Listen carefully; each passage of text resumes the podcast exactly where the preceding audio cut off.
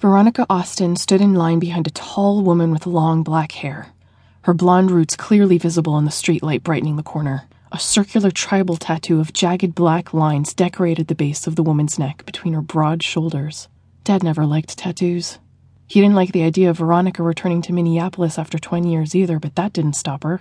A huge neon sign hanging above the entrance glared Dark Sepulchre, with the L blinking in rapid succession. Black paint peeled from the brick walls, now discolored from years of treacherous Minnesota winters. Posters of upcoming concerts and events lined the wall. Veronica wasn't interested. At a glance, you'd mistake the building for an old factory, but she knew better. She'd been told that the building housed secrets, dark secrets, and she planned to discover each one. This was the starting point in the search for her mother. She cleared her throat, and the woman glanced back, giving her a half smile. Instead of real eyebrows, the woman had drawn severe black swaths with an eyeliner pencil, and she'd colored her lipstick line above her upper lip, giving her mouth a full, yet abstract look. Two bouncers stood at the front entrance dressed in black t shirts with security printed in white letters. Veronica handed the taller bouncer her California driver's license and waited while he studied it under the glare of his bright flashlight. She sucked in breath, preparing herself for questions about why she'd come and what she wanted with Dark Sepulchre. Instead, the bouncer flicked the license back to her and motioned for her to enter. She slid a five under the steel bars of the cashier's window, who snapped up the bill without a glance as she bobbed her head to the beat from her headphones. Veronica thought she recognized the chorus of Devil Went Down to Georgia by Charlie Daniels escape from the girl's earphones, but it drowned under the bass coming from behind a thick, dark curtain blocking the venue's entrance. She stepped forward, sucked in another deep breath, and pulled the curtain back. She wondered how her mother felt, walking into this same mysterious environment nearly 20 years ago. The question repeated in her head like a broken record. She needed an answer. No one in her father's bastardized organization, the Brotherhood, had the balls to question her mother's disappearance. No one except for Veronica.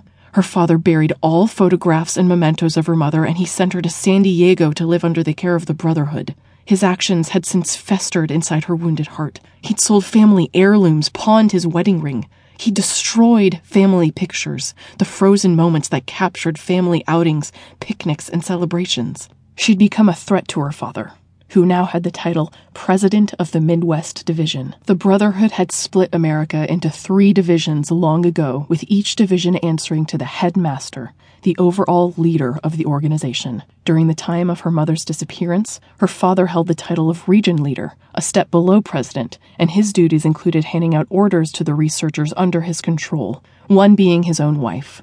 The group was known throughout the Deamhan world as humans who watched but never interfered. But something happened during the time of her mother's disappearance.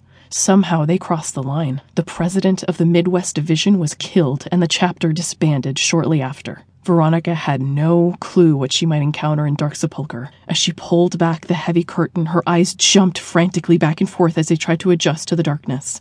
Life sized macrame figures hung from the ceiling. White smoke spewed from fog machines and drifted ghost like toward the crowded dance floor. Writhing bodies moved in trance like motion to throbbing music blasting from massive speakers surrounding the floor. She felt an unexplainable euphoric vibe circling the club with the fog. It enthralled her. This wasn't the scary dark sepulchre from the story told to children at bedtime to frighten them from misbehaving.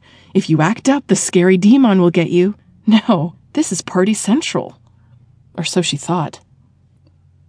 She focused her stare on a small stage standing erect to her left. A wooden beam hung horizontally above the stage with a woman tied fast to the beam.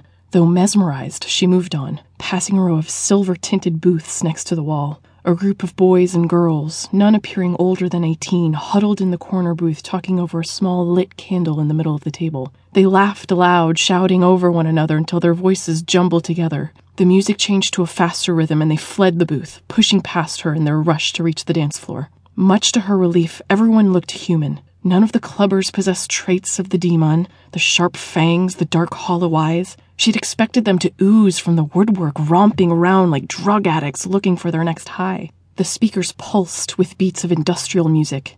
She felt the bass thumping and vibrating each inch of her body.